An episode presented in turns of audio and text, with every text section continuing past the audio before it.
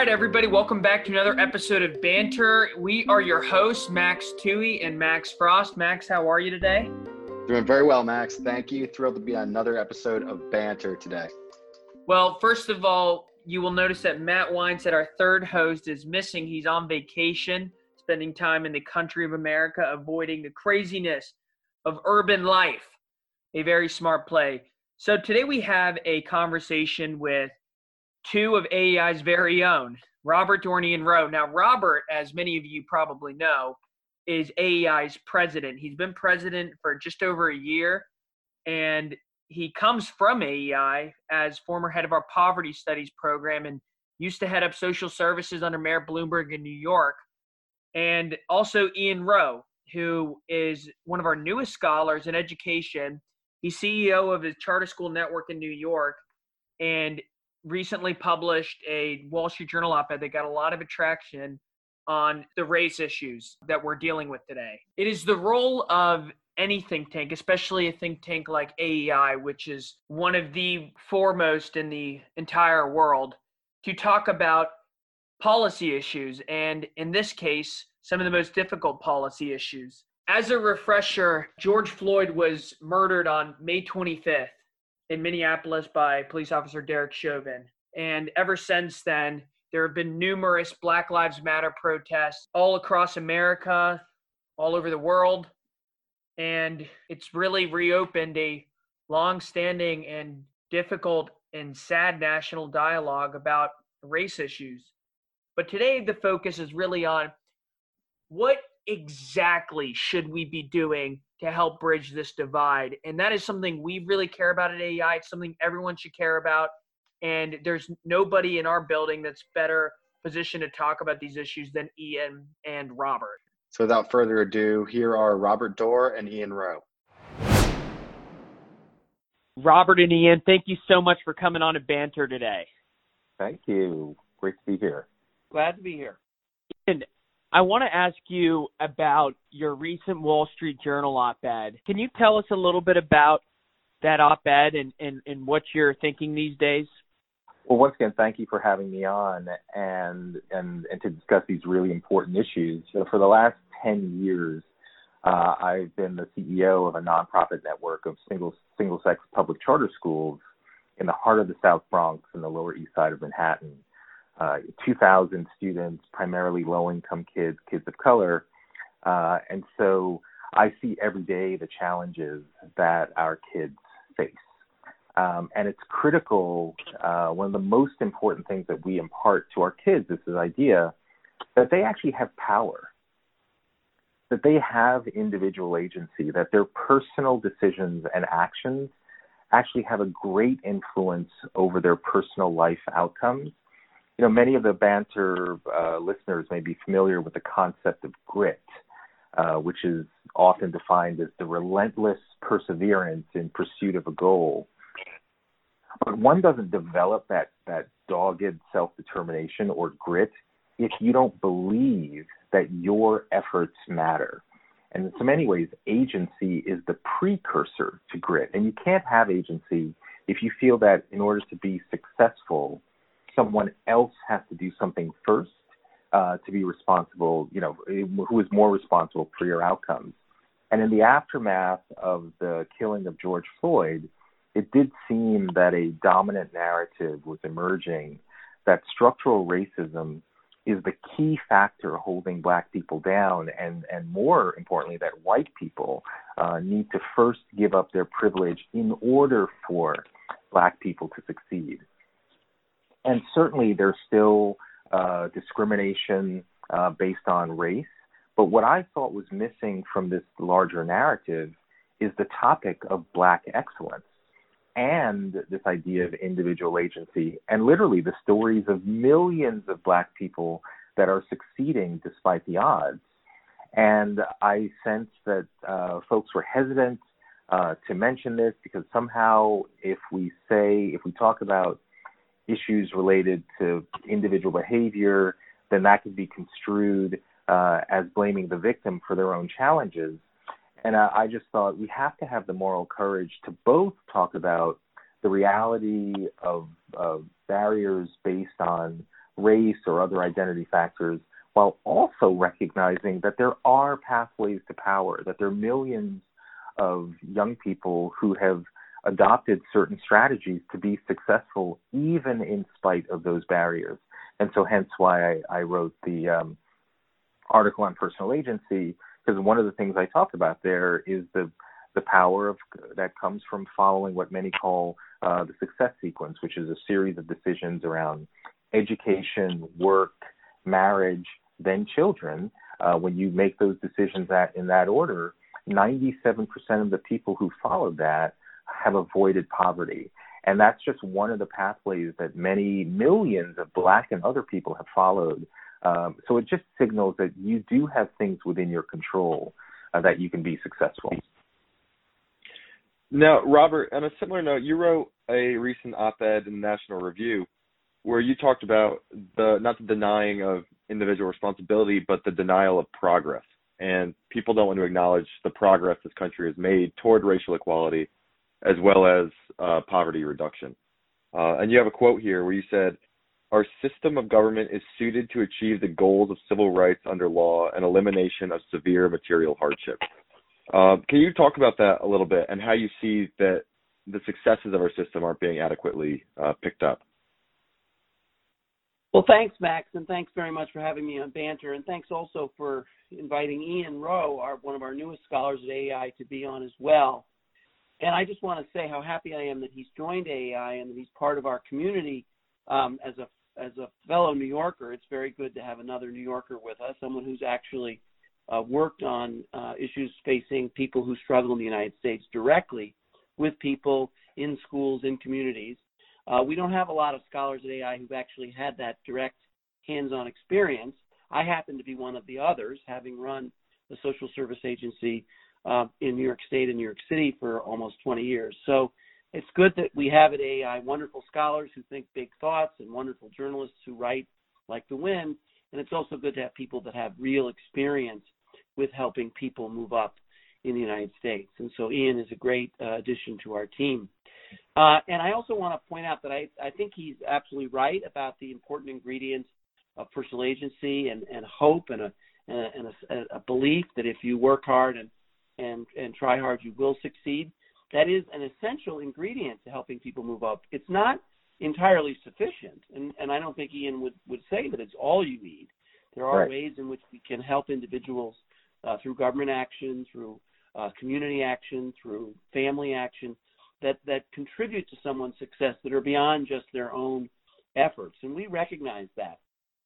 Um, and that gets to the question you were asking about the recent piece I wrote for NRO uh, about um, recognizing progress. I think if you if you fail to see that that we have made progress in these difficult challenges of uh, civil rights for all and and poverty reduction, um, then you really don't know what to do next to make even further progress, and you obscure and and and um, sort of cloud up a real clear thinking about what we need to do to help people uh, advance even further. And so, you know, America in 1960 and 1955, uh, pre the Civil Rights Revolution, led by Dr. King and many many others, uh, was a different place than the United States today when it comes to uh, voting rights and economic opportunities for African Americans. It's just a fact, and there are a hundred ways you can describe it.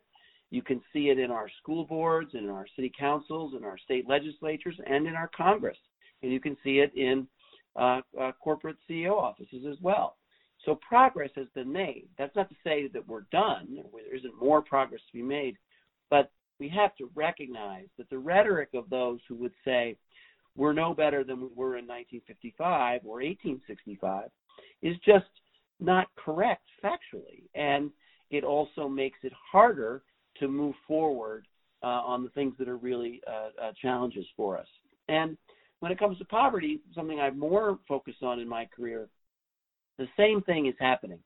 We've done a lot of things in government and in, in our society, in our cities and towns and states that have made the um, material well being of people at the very bottom of the economic ladder much different than uh, it was for those who were at the bottom in in the early 1960s or 1950s. Um, material hardship has been significantly relieved through a combination of employment uh, with wages, plus uh, uh, what I call work supports, benefits from government that make wages go further, which are available to millions of Americans who work in low wage jobs, and helps them significantly uh, with with their material well being, and um, and a policy that said uh, clearly that that benefits alone will not help people get above uh, get up to the first ladder or second rung on the ladder economically, but work plus benefits uh, can, and that, so therefore work was essential, which kind of goes back to what Ian's point was, was that there are ways we can help people who struggle, and we should do that, but we also have to recognize that they have a role too, and in recognizing that, we're actually um, helping them more than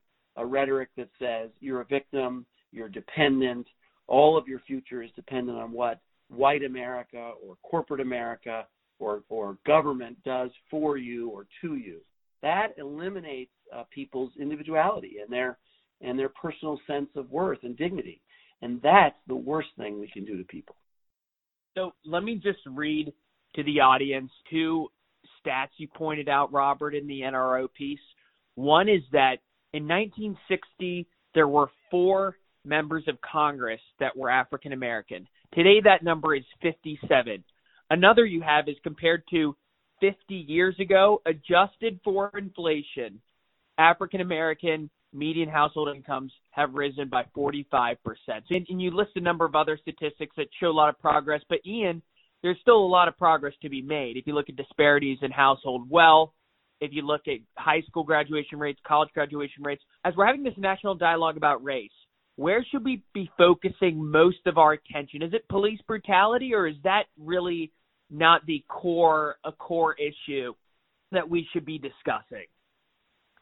Well, as it relates to police brutality, uh, you know, everyone saw the video of George Floyd. You know, this is a heinous murder, and that's a situation that uh, police brutality should be uh, prosecuted to the full full extent of the you know of the law.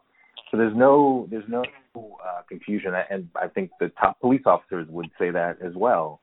There's no confusion there. But if we're looking at the overall situation of advancement in our country, Robert's point is central. There's been tremendous progress that's been made, and sometimes we get so obsessed with the negative um, narrative we study failure but we don't often study success enough. What is it that binds the people together that have been economically successful for uh, folks who started in a lower income bracket uh, and ended up in the um, middle or upper income bracket across race? What are those ingredients?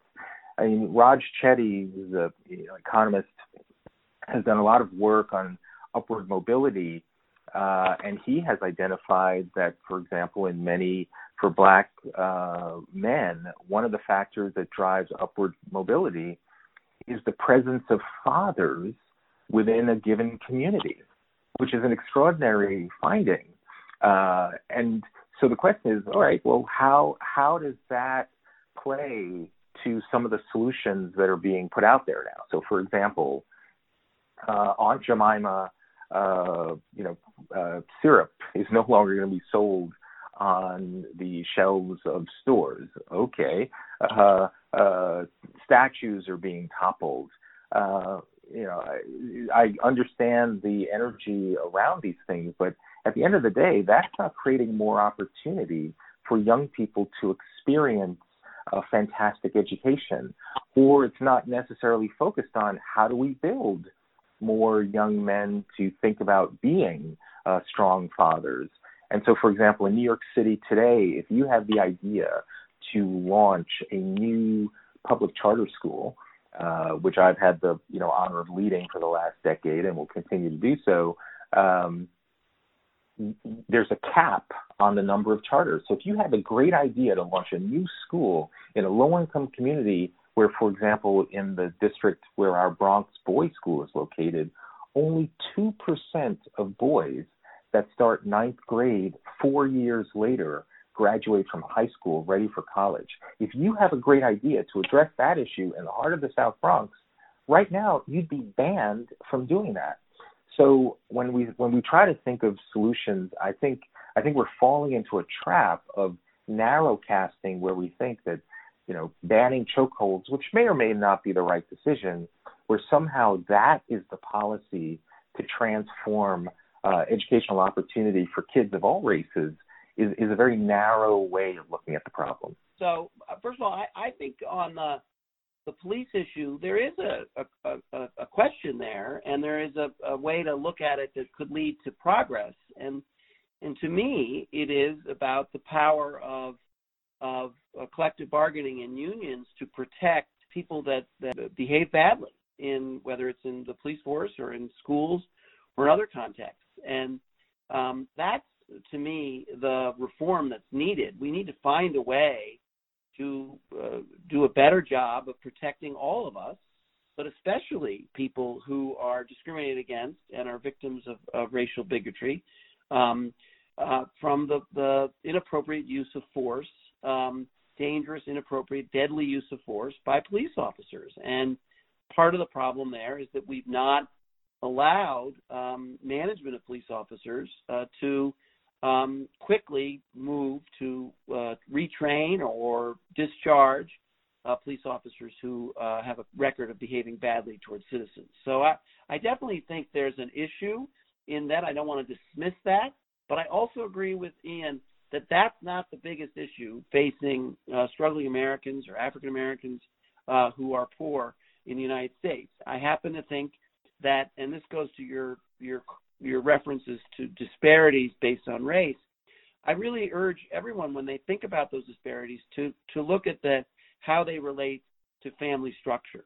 The fact of the matter is is that households with uh, children in it that are raised by a single parent without the presence of a loving second parent um, for the long haul do less well. Whether you're white or black or Hispanic or Asian, you just do less well. And that I think is contributing as much to the uh, disparities in outcomes uh, as someone's racial uh, background. And so I talk a lot about fathers as well. I've started my career working in a program that focused on getting greater participation um, uh, from absent parents in the households of children with single mothers. And I believe in it as being as important as anything else we can do uh, to help children get off to a better start um, in, in the United States. So that's an issue. Schools are also an issue. We, we, Ian's right. The inability of uh, parents and leaders to create new alternative ways of educating children in a way that can be more effective than the traditional public school was was was was being in the, in the city I came from. And when I grew up in New York City in the 70s, the public schools were awful, and that's why people left the city. That's why people left public schools.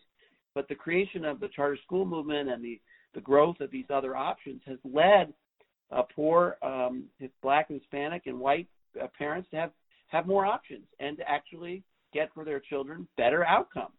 And we want to encourage that so that schools can do a better job of getting kids off to a good start. And then finally, the one issue that I focus the most on uh, in the long run is employment. It is uh, we need to constantly be talking about uh, job opportunities, training, uh, wage gains, um, upward mobility through employment. That is, in the end of the day, that is the key to raising incomes and closing disparities, which had been closing uh, up until the, the, the impact of the pandemic and the and the shutdowns. We were making great progress on some of these important statistics. African American child poverty, the gap between African American child poverty and white uh, child poverty was closing.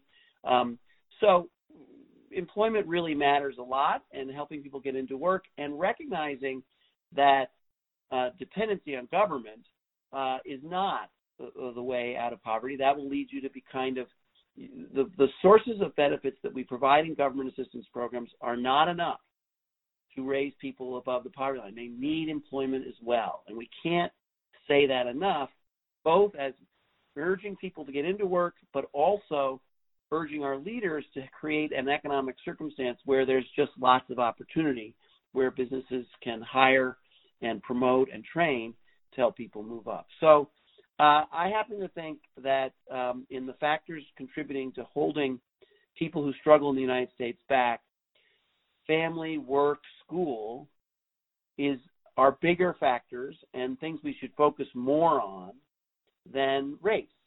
Um, and that right now is not the prevailing message or the prevailing talking points in the United States.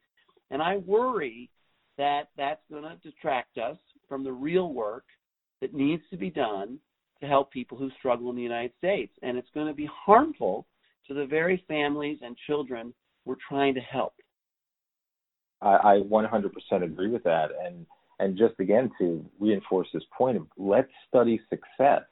What what is it that the population of middle and upper uh, class Black Americans what is what are the strategies that, that they pursued in their life? And there was a study done uh, by AEI last year that part of the, the significant growth uh, in the Black middle class was due to uh, decisions around education, work, marriage, and children um, typically there was a faith commitment, but there also was, at the end of the day, a sense of personal agency that, in addition to those decisions, these uh, individuals uh, felt that they can control their destiny through their own decision making. And what's interesting is that when you look at studies related to the white working class, a number of the issues that are affecting the, the explosion in that community has to do with also decisions around education, work, marriage, and children in terms of the explosion in non marital births. And so, what we're starting to discover is that many of the issues that are affecting uh, low income black Americans are actually very similar to the issues facing low income white Americans.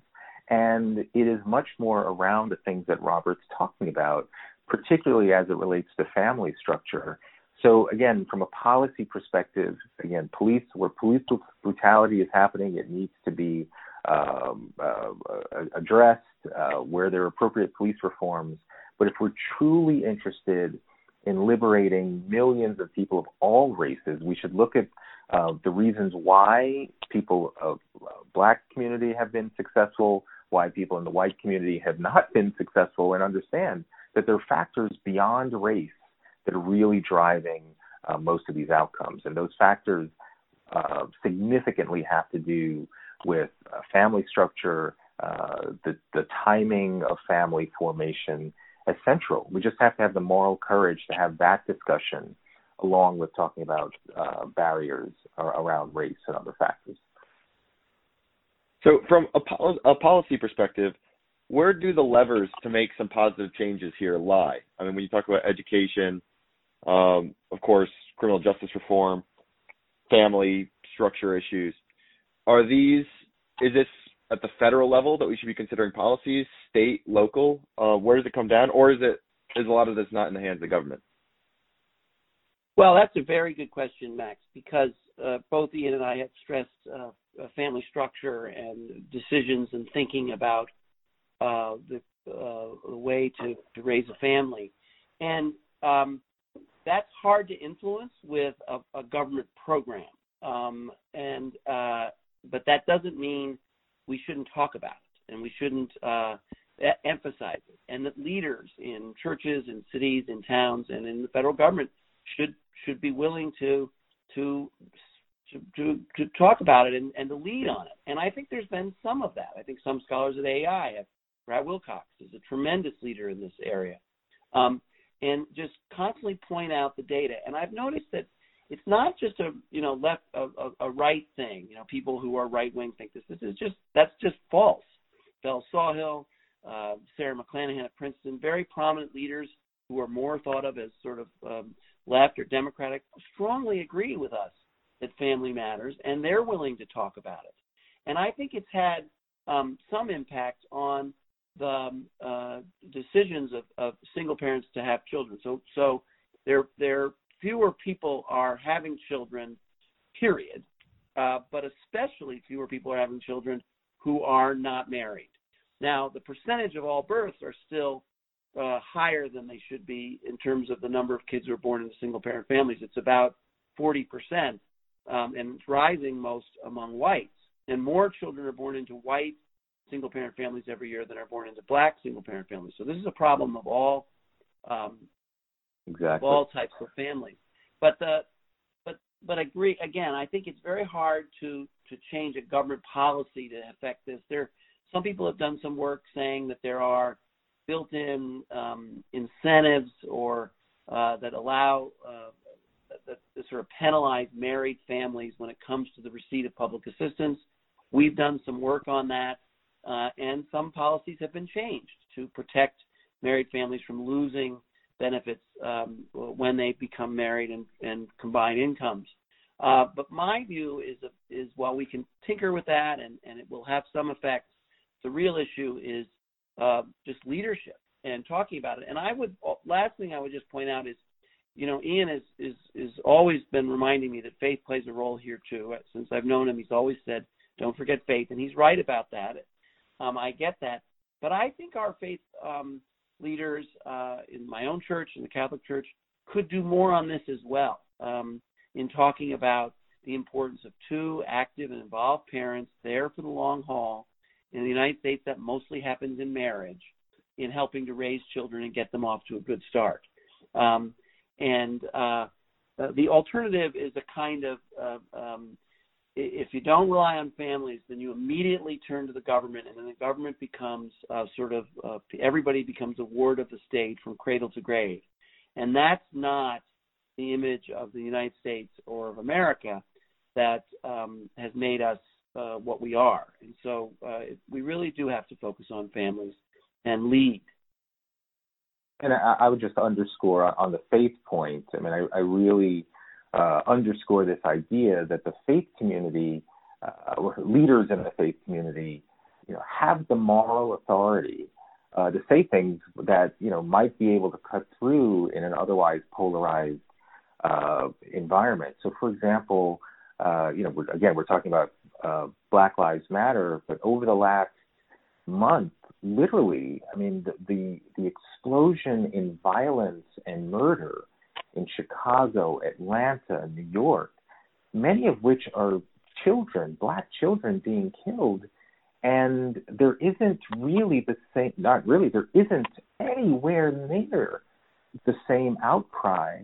And, you know, you, you wonder where is the faith community to, to say, look, all of these lives matter. And let's understand what the factors are that are driving this explosion so I, you know, I, I would I would continue to cultivate that that uh, faith leaders have a very very important role to to play, and it, it's striking their absence right now. I think we're suffering uh, because of the absence of those voices.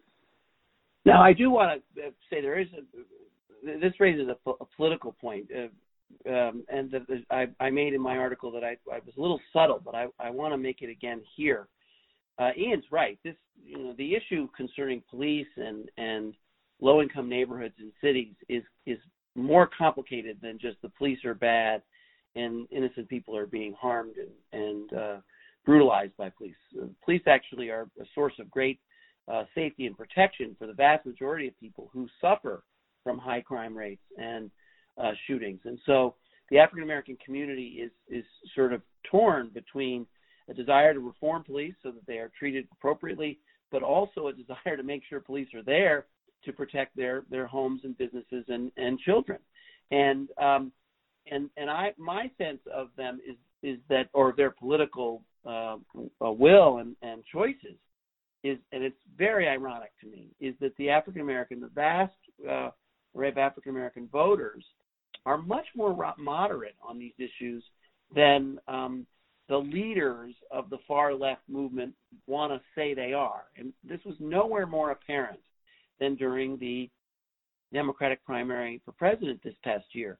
It was remarkable to me the way in which the sort of far left radical, mostly uh, sort of uh, often white uh, Bernie Sanders, Elizabeth Warren group felt, well, we're of course, you know, going to get the support of, of African Americans across the South because we stand for them more than anyone else. And then when the election actually happened, uh, Vice President Biden, destroyed them among African American communities across the South, and even my old boss Mike Bloomberg beat them in African American communities across the South. And that, in my opinion, showed great, um, well, I happen to think, wisdom in rejecting this sort of more radical approach um, and uh, and and really putting their their their their their faith and choice in leaders who have been for strong policing and have recognized that there are more issues that are that are holding people back than just race. And um, and I was you know I was walking down the street here in Washington right after the the big primaries where Biden won so so dramatically and won because of the overwhelming support he got from African American voters. And it just occurred to me that they they were they were saving the Democratic Party. They were in and in some respects, should Biden become the next president, they were helping to to to save the country from a turn that I think would be much more dramatic and unnecessary. So, how do you go from this being a left right issue, Ian, to this being a unifying and not an issue project because as you're pointing out there's so many different complicated components to this this dialogue and this movement? Well you know i come from the the world of public charter schools which for a long time uh, uh, left and right uh, essentially agreed to disagree uh, in every other area but came to the conclusion that education matters and educational choice in the hands of primarily low income parents should supersede whatever partisan uh, um, disagreements we may have in other areas. And so we saw tremendous left and right cooperation to expand charter school choice across the country because I think there was just a basic agreement that one of the building blocks of success for low income kids to, to drive upward mobility was having high quality educational options. I would love to believe that we could take that same approach to study success from a broader uh, level. What what are the factors that drive uh, upward mobility? What contributes to success? And there has been a lot of uh, done by both left and right. By the way, Brookings Institution was the first uh, years ago to to name this thing called the success sequence that for those people who have been uh, successful across race. Uh, and by successful, I mean entry into the middle class, avoidance of poverty. That's, that's what I'm primarily focusing on. And so I think the more that we actually look at the data and and understand that the the, the racial wealth gap isn't uh, as big, or in, potentially in some cases disappears when you have uh, uh, black families who are in you know married stable parent you households and you got white families who are you know single parenthood. You know the the racial wealth gap doesn't exist uh in the same way. And so if we start to realize that these issues are across race they're across left right that there are other factors i think that that's you know that's how i uh think about it because i've seen it work in the charter school arena that we can get beyond the traditional categories because we agree on the ingredients for success. And if we agree on the ingredients for success to the larger topic of upward mobility, uh, then maybe we can have some constructive dialogue on how to intervene. I, I, also would say that it's very important, and this is a great question, by the way, uh, Max, to um, not be, be drawn to the loudest voices and the most strident voices on both sides. Um, you know, our media and our uh, social media, the way in which we communicate, we we we tend to um, celebrate and and um, and exaggerate the the most strident um, uh, voices on both the right and the left, and so they are then perceived as representing, you know, large um, groups of, of Americans, when in fact they don't. When in fact the vast majority of Americans are neither right nor left uh, and they they really want to just solve problems, and they really do have you know um, attitudes not too dissimilar from Ian and, and myself about no one doesn't recognize that family matters. No one doesn't recognize that work is important. No one, you know, in this group of this broad middle doesn't understand that personal agency does play a role and that and no one really in this broad middle doesn't recognize that we have made progress, that we're a different country, and that we we and we've proven we can get better and we can get still better. But in our political in our dialogue, um, you know, the loudest, most strident voices on the far right and on the far left sort of take over.